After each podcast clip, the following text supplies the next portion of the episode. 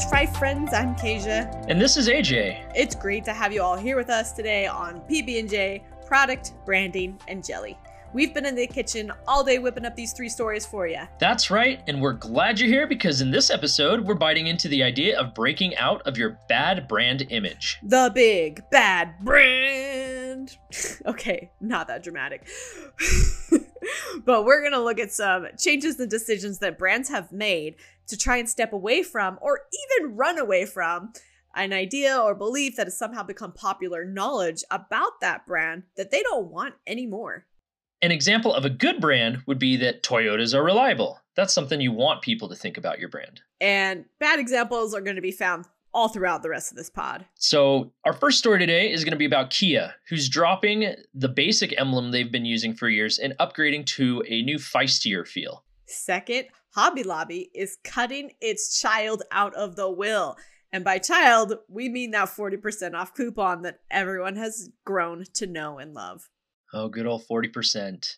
And lastly, we're going to be prepping for the Super Bowl, and we'll dive deeper into some of the stars we won't be seeing this year. My snack lineup is pinned down, and I'm ready to have some Pinterest fails along the way. Just don't goof up the guac, Kaisha. I never goof the guac. But first, before we bite into all that, we just want to say thank you because you've chosen to queue up our podcast today. We aim to dish out the best in product and branding news, and we appreciate you taking the time to be with us. You are the reason we're dishing up PB&J takes on the news every week. And with that being said, here are our three dishes of the day. For as long as we can remember, Kia has been known as an inexpensive foreign car maker. Yes, but recently I've been eyeing a few cars on the road and asked myself, what is that? Because they've looked so good. And guess what? Telluride, Stinger, K5, they're all Kia cars. I've started to notice them too. They are good looking cars, but they've got that childish looking circle blob thingy on the front and the back in what looks like to just be a simple Arial bold font with a KIA, all caps. Classic Arial. But this news has just come in. Kia is making a change to their logo. Now, they're still Kia, but in true Korean fashion, they had a huge announcement to reveal the new logo. If you didn't see this one, look it up. I was impressed with the lengths that they went to. They could have just done a press release, but Kia went for drones, fireworks, and pop music. That's right. This video is sick. Kia spent a ton of money on either one of two things. They either actually programmed a ton of drones to fly over a body of water and to dance and light off fireworks with a ton of surrounding fireworks, or two, they went the visual effects route and paid a whole bunch of computer people to generate the whole thing. I think it's number one, but I'd love to hear another opinion or get some insider knowledge. The only thing that we wish Kia would have done is to change their name while they were at it. You know, add a few letters in, take a few out, whatever. The new logo that Kia is sporting is more modern. It's got sharper edges, but it's still got that KIA, which in America is actually short for killed in action which is not something you want your brand to be associated with, especially as an automotive company. What Kia comes from in Korean is to arise from the world of Asia. But we don't think that definition is good enough to keep around. It doesn't really do much for the brand, and it's more of a geographic reference with a little bit of symbolism mixed in. Yeah, and while and I may not have the best name for them to change to, we have a bigger problem for Kia. And that's that here in the United States, Kia is not really associated with luxury. So, one of the big questions is should they double down to change the perceptions of their brand? Or if their goal is to escape their old image as an inexpensive Korean import car maker and move into a more classy car segment, should they scrap decades of brand building? And let's just say that, from our opinion, almost anything would be a better name than Kia. To paraphrase Billy Shakespeare, to rebrand or not to rebrand? That is the question. that is the question. Kaisha, what's our second story? Hobby Lobby is a craft decor store that is known for its expansive selection of fabrics, its low prices, and 40% off coupons. But just 40% off one item, Kaisha. That's right. You better get the app on your phone before walking in because I swear they block cell reception in there for people like me who were like, oh, better take another lap around the store while this app finishes downloading so I can get that coupon. you seriously need to download that app first and get the coupons before going in the store, kind of like I do. Well, not anymore. As of yesterday, Hobby Lobby is ending their 40% off coupon madness. And the shocking, or maybe not so shocking, reason for this is that they're losing money. Well, what I believe they actually said is this decision was made because they want to be able to offer better prices to customers on a regular basis as opposed to a one time discount. Which, like I said, is probably code for, not shockingly, we're losing money. They probably brought in some MBAs and they did the math and decided, yeah, it looks like people are just getting one item. They're not adding other things to their cart. Oh, wait, it actually looks like they're getting their mom, their sister, their aunt, their BFF to all get the coupon. And they're just checking out one by one and using the coupon to game the system. Oh, the old coupon conga line.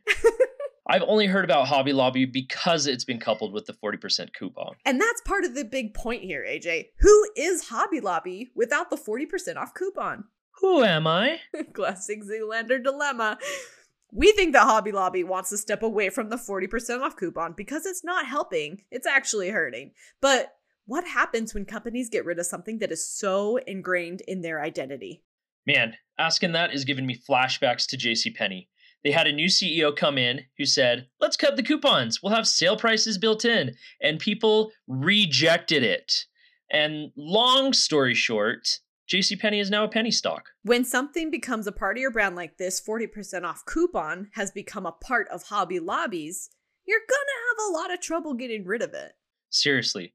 People don't like change. And when that change makes it feel like they have to pay more money too, it's usually not a win win. Kaisha, what's our last story? Well, AJ, it isn't news that COVID has affected everything we normally do in person, from shopping and school to concerts and sporting events. And with Super Bowl 55 coming up in a couple weeks, it feels a little more like the good old days. Oh my gosh, yes. I am so excited for some socially distant chicken wings. Yes, classic American event. But one big difference that all Super Bowl viewers are going to notice is the lack of ads this year coming from big names like Coca Cola, Pepsi, Anheuser-Busch, and my personal favorite, avocados from Mexico. Get that guac. so, so true. And listen, last year was full of ups and downs for sports. There was even speculation around whether the Super Bowl would even happen. But with it being game on, why would these brands pass on the opportunity to showcase their flagship products? Well, Kaisha and I have a few thoughts on that. Number one is timing. Super Bowl commercials take months of planning and producing. And like AJ mentioned, if you're not going to have a Super Bowl, does it make sense to make a Super Bowl commercial? Not really. and second, the social climate. We're all pretty tired of the commercials that tell us about how unprecedented these times are that are trying to make us feel a little bit better. Most of us just want to laugh our butt off and feel normal. But how can you do that thoughtfully? That's a serious challenge in these times. Which brings us to the final point in these unprecedented times. You kidding me? Only half joking. But many of these companies have said that foregoing their usual Super Bowl ad, they will be able to reallocate those dollars to more meaningful purposes. Anheuser-Busch, for example, has said that they will be helping to raise awareness for COVID 19 vaccinations. One thing we got to keep in mind, though, is that these companies are for profit companies, and they're not just doing this to be nice. We've come to expect more from brands as consumers, especially these big ones that we identify with. By not advertising, they're already creating a huge buzz, and they could probably get some extra loving from customers and consumers for choosing to support efforts beyond their own bottom line. Very strategic move. So let's look a little closer at Budweiser specifically. Budweiser is actually foregoing the 5 million plus price tag for a 30 second slot and production fees and go to market strategies that the marketing team would normally do and pivoting to giving all that money to COVID relief. They're pivoting to take on a new brand persona, caring for Americans in their time of need. There's that little sweet spot. But on the other hand, missing out of the Super Bowl will get people asking where they went since they've been a stable for 37 years. AJ mentioned this before. That's right. This will ultimately turn it into some free press, which is already happening weeks before the game even airs. This could be a win win win for them. Put your money into helping your country, get lots of free press, save some cash in the process. I don't really see a downside, do you?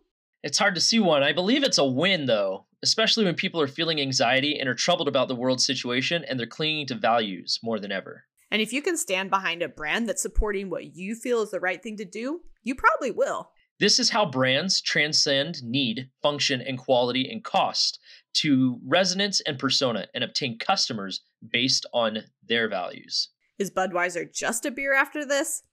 Maybe. Or it could mean something more to a whole lot of people. And that is exactly how some of these brands can bypass the Super Bowl and still win.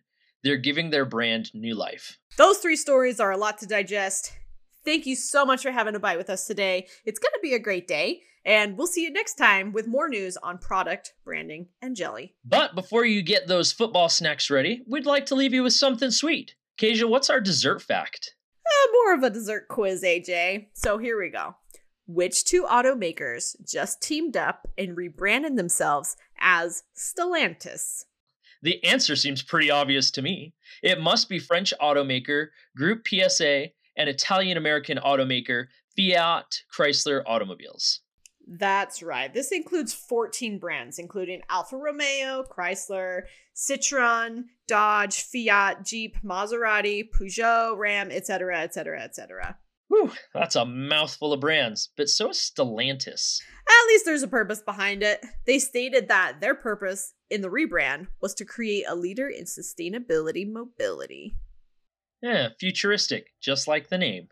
Well, if you're enjoying sitting at our table, we would love it if you would subscribe and share PB&J with all your French fry friends. Because remember, your mom might not make you PB&Js anymore, but that's why you have us. So thank you all, have a great one, and we'll see you next week. Bye, everyone.